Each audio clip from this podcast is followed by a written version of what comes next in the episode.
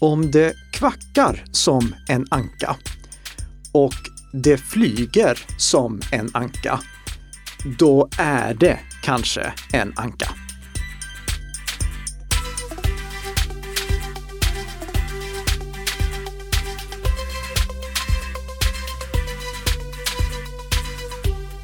God morgon, god morgon Tess! God morgon, god morgon Nika!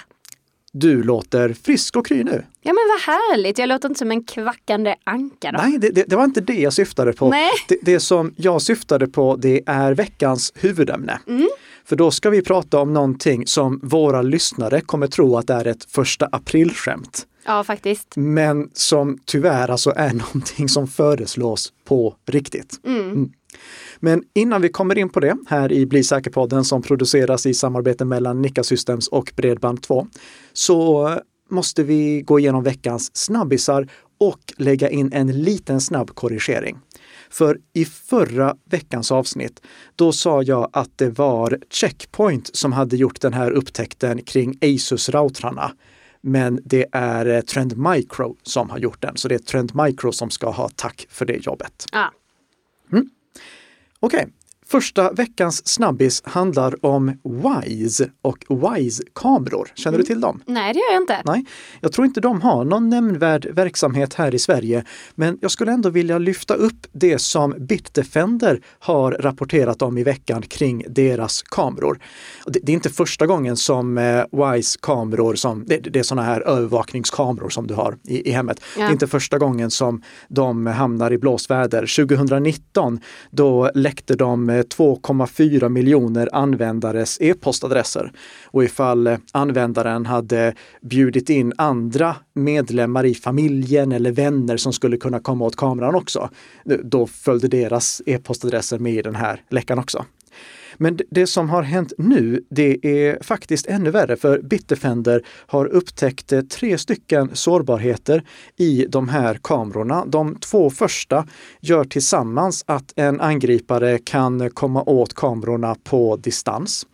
Och den tredje gör att en angripare utan att autentisera sig kan komma åt inspelningar som ligger på microSD-kortet. Det finns alltså plats för ett litet microSD-kort, vilket är väldigt vanligt i övervakningskameror av konsumentslag, för att kunna spela in lokalt.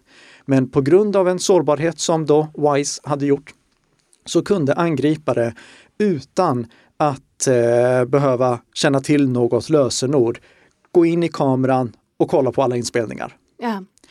Vi kommer säkert få mer klarhet i det här eh, när eh, WISE har kommenterat mer, men nu har de i alla fall publicerat lite säkerhetsuppdateringar, nya firmware-versioner till kamerorna.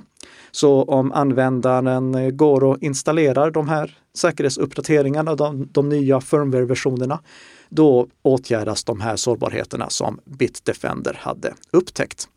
Förutom ifall eh, någon har första generationen av WISE-kamera, för det finns tre generationer. Och WISE bestämde sig för att nej, vi åtgärdar bara sårbarheterna i andra och tredje versionen. Så har du första generationens kamera, då kan jag inte tolka det på annat sätt än att WISE tycker att du ska slänga den. Ja. Det, det, det är i alla fall inget du kan göra åt det. Nej, för, det för det finns ingen eh, åtgärdad eh, mjukvara till den. Det här är ju återigen, alltså det är inte första gången ni hör oss prata om något liknande i podden. Nej. Så kom ihåg att eh, välja produkter från tillverkare som tar ansvar för dem och som ser till att det finns säkerhetsuppdateringar. Gärna säkerhetsuppdateringar som installeras automatiskt ifall de blir tillgängliga och produktens administratör inte har valt något annat. Yes. På tal om kameror och inspelningar Nika. I morse, det vill säga den 31 mars, för idag är det torsdag, vi spelar in dagen innan, eh, så publicerade Aftonbladet en artikel om att före detta och nuvarande anställda hos larmföretaget Verisure vittnar om att bilder på nakna kunder har spridits bland anställda på företaget. Personalen berättar att det ofta har rört sig om kunder som själva råkat utlösa larmet som när de till exempel har gått upp ur sängen eller kommit ut ur badrummet när deras partner redan har larmat på. Eh, och att larmsystemet då har fotograferat händelsen. Och bilderna har sedan spridits bland de anställda på företaget. Den här artikeln är en uppföljning av Aftonbladets programserie 200 sekunder som under de senaste veckorna då har granskat larmföretaget då, Verisure. Mm. Eh, om man nu är kund hos ett, eh, det här larmföretaget, Nika, vad ska man tänka på? Jag tänker jag kan svara på den frågan rent allmänt ifall yeah. man har en eh, en kamera som är uppkopplad mot ett eh, larmsystem eller mot en larmcentral.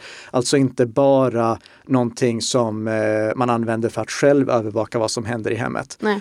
Jag har ju förespråkat flera gånger tidigare att gärna välja kameror som stödjer end-to-end kryptering och det gångbara alternativet som vi har sett i någon nämnvärd, i någon nämnvärd utsträckning. Mm. Det är ju Apples HomeKit Secure Video som inte ska förväxlas med bara vanliga HomeKit-kameror utan HomeKit Secure Video som kan användas för att eh, överföra data end-to-end krypterat så att ingen annan kan komma åt eh, kamerorna, eh, kamerans videosignal.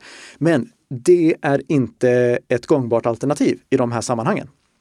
För om det är end-to-end krypterat, då kan ju inte larmoperatörerna se vad det är som händer där hemma.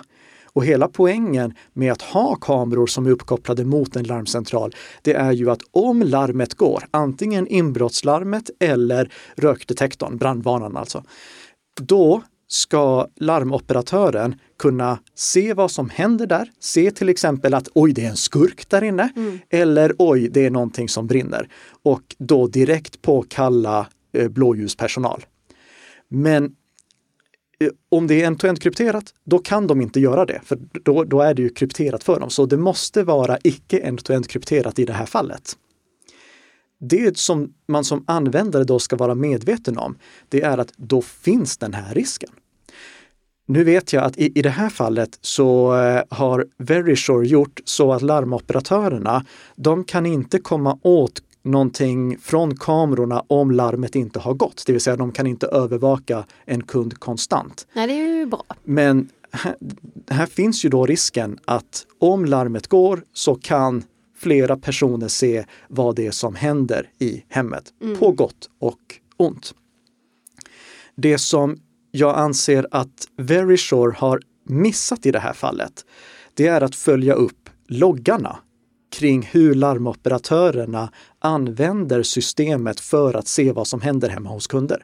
För här borde någon på Verisure ha haft koll på loggarna. Alltså varje gång en operatör går in och kollar på en kamera, då ska det loggas att han eller hon gör det vid vilket tillfälle och av vilket skäl. Ja. Och här borde då någon som ansvarar för informationssäkerheten hos Verisure upptäckt att okej, okay, när ett larm går så är det sen flera olika operatörer som kollar här. Varför gör de det? Mm. Och om de ser att flera olika operatörer kollar för att det är en het naken tjej där, då är det ju direkt skäl för att de här personerna ska av juridiska skäl här säger jag att man ska ta dem eh, och eh, ha ett allvarligt samtal med dem ja, och, och närmare utreda vad som har hänt. Ja men verkligen. Ja, verkligen. Jag, jag, jag, ska inte spekulera eller säga vad exakt de ska göra men du, du förstår vad jag menar. Mm. Det är de, här är det någon som har missat att ha kontroll över de loggar som ska finnas för hur larmoperatörerna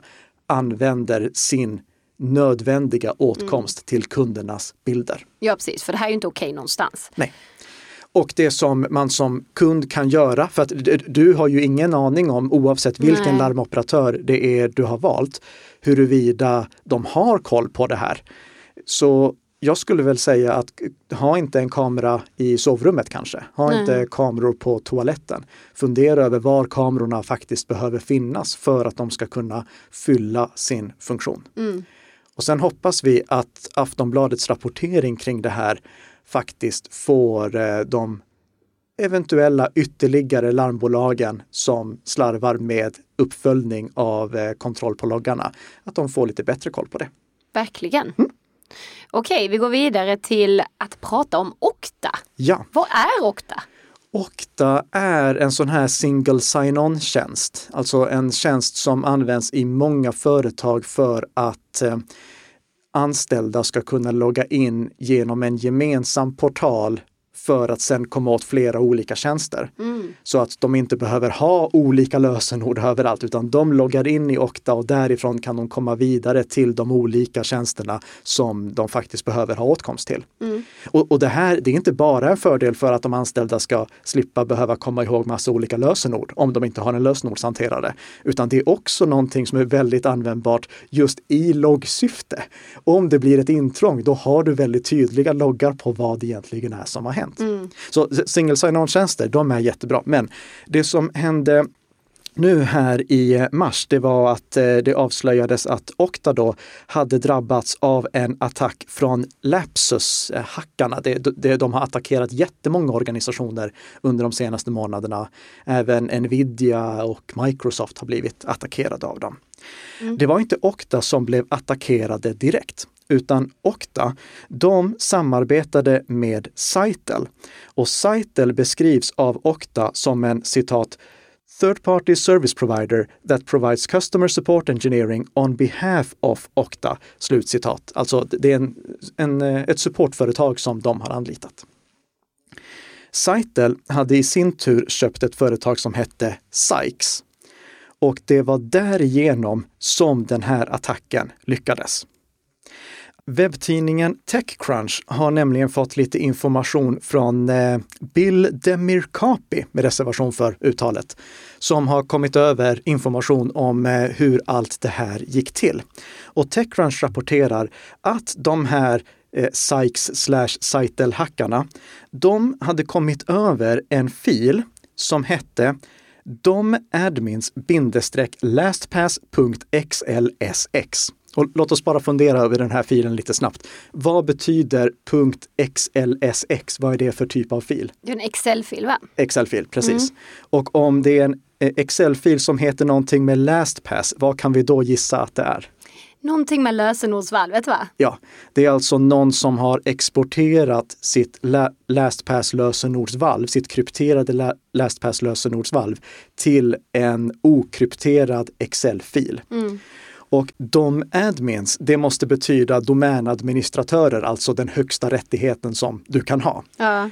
Så vi antar att eh, filen som heter domadmins-lastpass.xlsx är en exporterad LastPass, ett exporterat LastPass-valv med domänadministratörernas lösenord. Aj, aj, aj. Ja. Varför vill vi då lyfta det här? Jo, för när LastPass bestämde sig för att eh, försämra sitt gratiserbjudande, Mm. då blev ju det droppen som fick bägaren att rinna över och vi bytte till eh, eh, Bitwarden som vår förstahandslösenordshanterare. Vilken är bättre på många andra sätt också. Inte minst för att nu har möjligheten för att växla mellan lösenordsvalv också kommit till iOS och Android. Så Ah, får vi det sagt. Mm. Men eh, Eh, då pratade vi om att det är lätt att flytta sitt lösenordsvalv från LastPass till Bitwarden. Du behöver bara exportera valvet till en okrypterad fil och sen läsa in den filen i Bitwarden. Så får du över alla lösenord. Och så påminde vi om att det är väldigt viktigt att sen radera den där filen. För där, där ligger ju alla lösenord okrypterade. Mm. Och jag tror det är det som har hänt här, att de har kanske försökt byta lösenord, eh, lösenordshanterare eller bara försökt dela innehåll ur en lösenordshanterare med någon som inte har den lösenordshanteraren. Och om det är fallet, då är det här ännu värre. Ja, För det får inte under några som helst omständigheter finnas en sån här exporterad fil, utan exporterar man sitt lösenordsvalv till en, till en okrypterad fil, då måste den filen sen raderas omedelbart. ja verkligen. Det finns faktiskt ett skäl till till att jag lyfter det här. Och det är att jag vet att det finns företag, nu får du hålla i dig Tess, du kan bli lätt illamående. Jaså? Ja, men det finns faktiskt företag som bara använder Excel-filer för att hantera sina lösenord. Ja, det är that shit cray. För att eh, citera eh, Ka- Kanye West och Jay-Z. det, ja, just det. precis. Jag ska inte säga vad den låten heter. Nej, vi behöver inte gå in på det Nika. Nej, jag får inte ens göra det. Okej, då tar vi och går in på eh, veckans huvudämne. Och det är kvacksalveri. Ja, vad menar, vad har hänt här? Vad menar vi med kvacksalveri? Jo, för att vi ska förstå det så måste vi gå tillbaka till grunderna. Ta en eh, webbplats, eh, vilken som helst. Eh, vi tar SVT då. Ja, och då ser vi att SVT här, de har ett litet hänglås i adressfältet. Ja. Det hänglåset, det har de eftersom deras webbplatscertifikat har signerats av ett företag som heter Geotrust. Okej. Och det litar din dator på eftersom det certifikatet har signerats av ett företag som heter Digicert. Och det certifikatet litar din dator på eftersom Apple och Microsoft och några av de andra har klassificerat och ansett att Digicert, de är ett företag som har koll. Okej. De, de, de, de kan man lita på.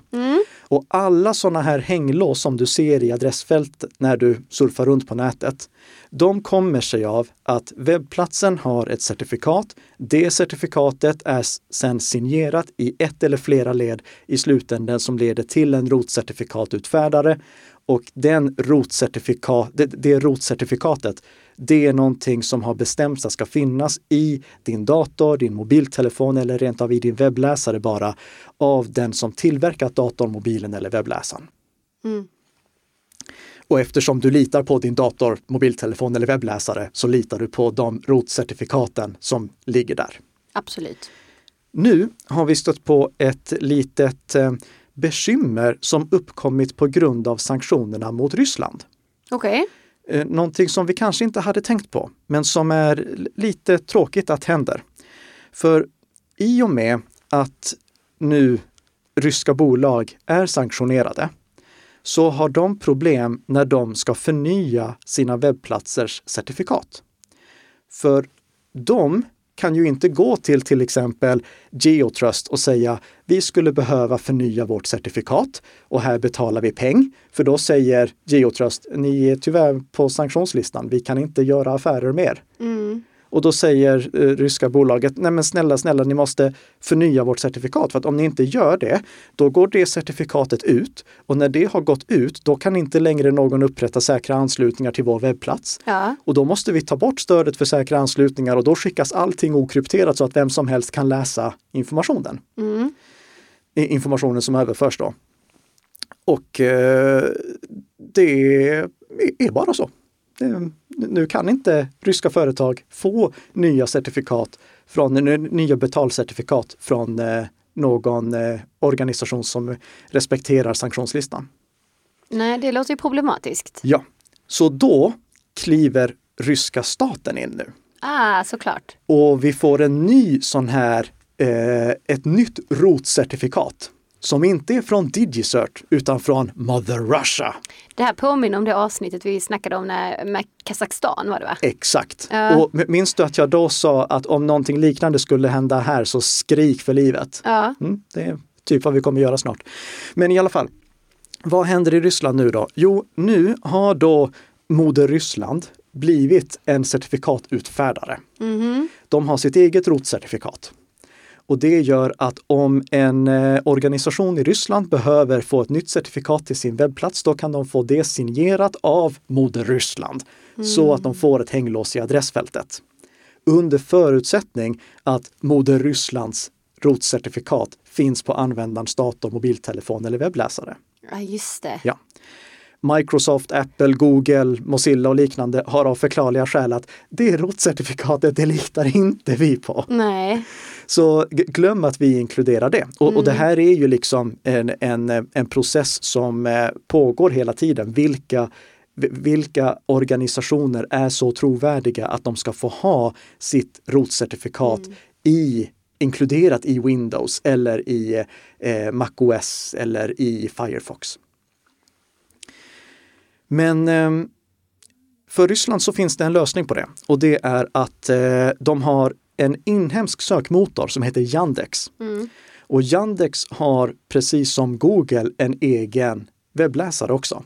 Den är baserad på Ah. Chromium, precis som eh, Google Chrome, Microsoft Edge, eh, Brave, eh, Vivaldi, Opera och så vidare.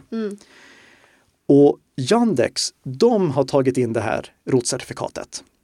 Så om en ryss vill besöka en rysk webbplats och använder Yandex, då fungerar det här. Mm. Men om du skulle försöka gå till en webbplats som bara är styrkt av ett certifikat som är signerat av Moder Ryssland, då får du en varning om att det här är inte en webbplats du kan lita på. Aha, okej. Okay. Om du inte väljer att lägga till det här med Moder Ryssland-certifikatet yeah. i din dator, vilket uh. du självfallet inte ska göra. Vad är problemet med det här då? Eh, jo, för att eh, Putin-regimen ska kunna störtas så behöver ju ryska folket vilja det. Mm. Och det som händer nu, det är att de installerar ett certifikat på sina datorer som ryska staten har kontroll över.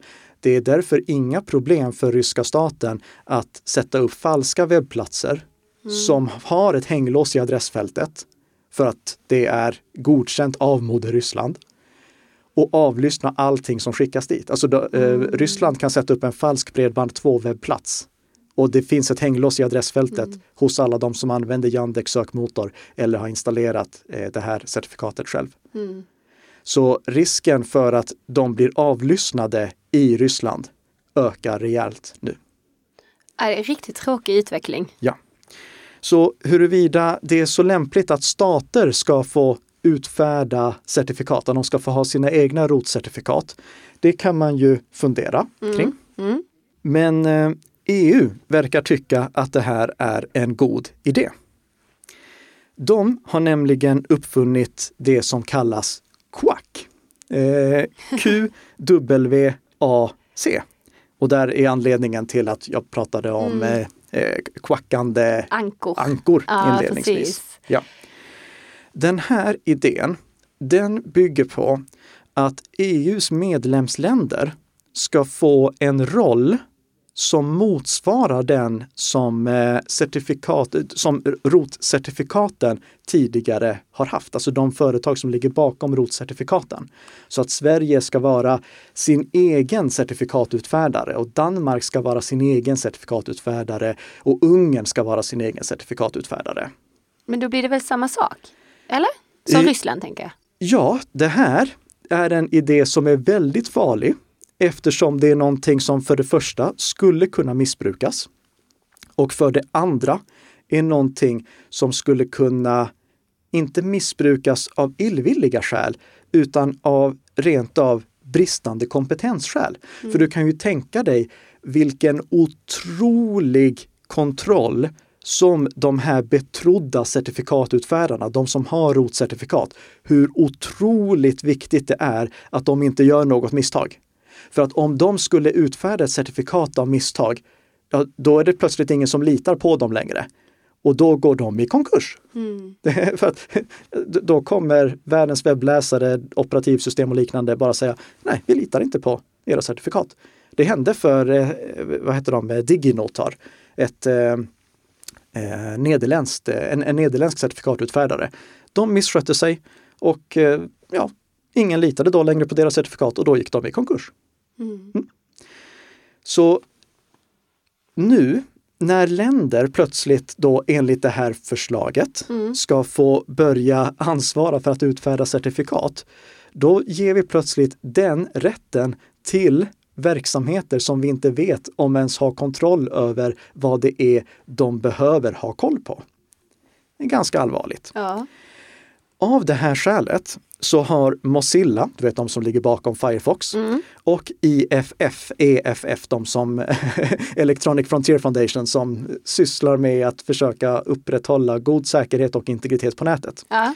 De har tillsammans med över 30 framstående IT-säkerhetsexperter publicerat ett öppet brev till EU där de förklarar att det här är jätte riskabelt. Det är alltså mm. inte bara jag som tycker att Nej. det här är en vansinnig idé. Det, alltså, jag, jag, brukar ju poängtera när det är mina personliga ja, åsikter precis. som kommer fram. Men ja. det här är alltså inte bara mina personliga åsikter. Det finns säkert de som inte håller med om att det här är en vansinnig mm. idé. Och då kan vi väl säga att det är fritt fram att lämna kommentarer i kommentarsfältet. Det, vi censurerar Absolut. inga sådana. Och eh, det går också fritt att eh, kontakta mig via kontaktformuläret på Nika Systems webbplats eller ifall du rent av jobbar med det här och lyssnar på det här avsnittet.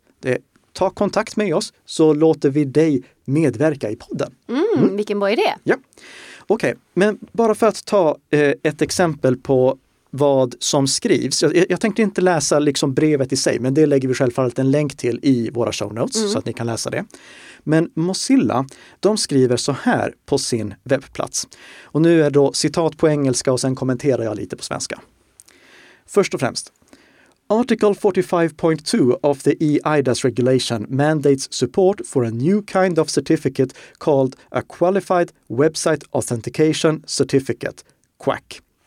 Alltså den här nya förordningen, den eh, kräver support eller eh, stöd för den här nya typen av certifikat. Under this regulation, quacks would be issued by trust service providers, another name for CAs, with those TSPs being approved not by the browsers but rather by the governments of individual EU member states. Alltså att de här nya motsvarigheterna till rotcertifikaten, de ska vara betrodda eh, av webbläsare och eh, det är någonting som kommer godkännas av EUs e eh, stater, inte av liksom communityn av webbläsarutvecklare Nej. och operativsystem. Mm. Browsers would be required to trust certificates issued by those TSPs regardless of whether they would meet root program security requirements and without any way to remove misbehaving CAs. Alltså utan att det finns möjlighet att ta bort de som missköter sig. Today, Mozilla and the EFF are publishing a letter signed by 38 cybersecurity experts about the danger of Article 45.2 to web security and recommendations for how lawmakers can avoid those dangers.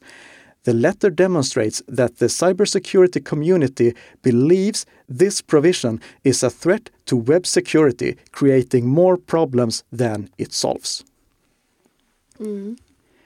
Grundidén som vi ser här, det är att eh, en, ett sånt här Quack-certifikat, det skulle göra att eh, en besökare på webben får mer information om vem som ligger bakom webbplatsen. En, en god idé i, i, grund och botten. Ja. Alltså, för om det bara finns ett hänglås i adressfältet, då vet du ju bara att webbplatsen som visas hänger ihop med adressen som står i eh, adressfältet. Mm. Du vet inte någonting annat om vem det är som ligger bakom. Men det skulle då en, ett sånt här Quack-certifikat kunna bidra med. Faktum är att vi har faktiskt sett det en gång tidigare. Minns du förr i tiden, om vi backar tillbaka till 2018 och tidigare, då fanns det ibland ett större grönt fält i webbläsarens adressfält där organisationens namn stod. Ja. Det var för att då hade den organisationen skaffat det som kallades ett EV-certifikat eller ett Extended Validation-certifikat. Då hade någon av de här certifikatutfärdarna inte bara kontrollerat att det är liksom, ja, här får ni ett certifikat för den här domänen, utan också, okej, okay, vilka är ni som publicerar någonting på den här webbplatsen? Mm. Så då kunde till exempel Apple få det till att stå Apple i adressfältet. Eh, Stripe kunde få det till att stå Stripe i adressfältet före adressen. Men det här har ju försvunnit av det simpla skälet att det inte fungerade som det var tänkt. Nej. Det, tanken var god, men problemet var att två företag kan ju heta samma sak. Ja, absolut. Det, med Apple, då har vi både Apple som gör datorer mm. och Apple som eh, producerar eh, eller äger Beatles. Eller jag vet inte om de äger Beatles, men skivbolaget ja, ja. för Beatles. Och två företag kan heta samma sak i olika länder.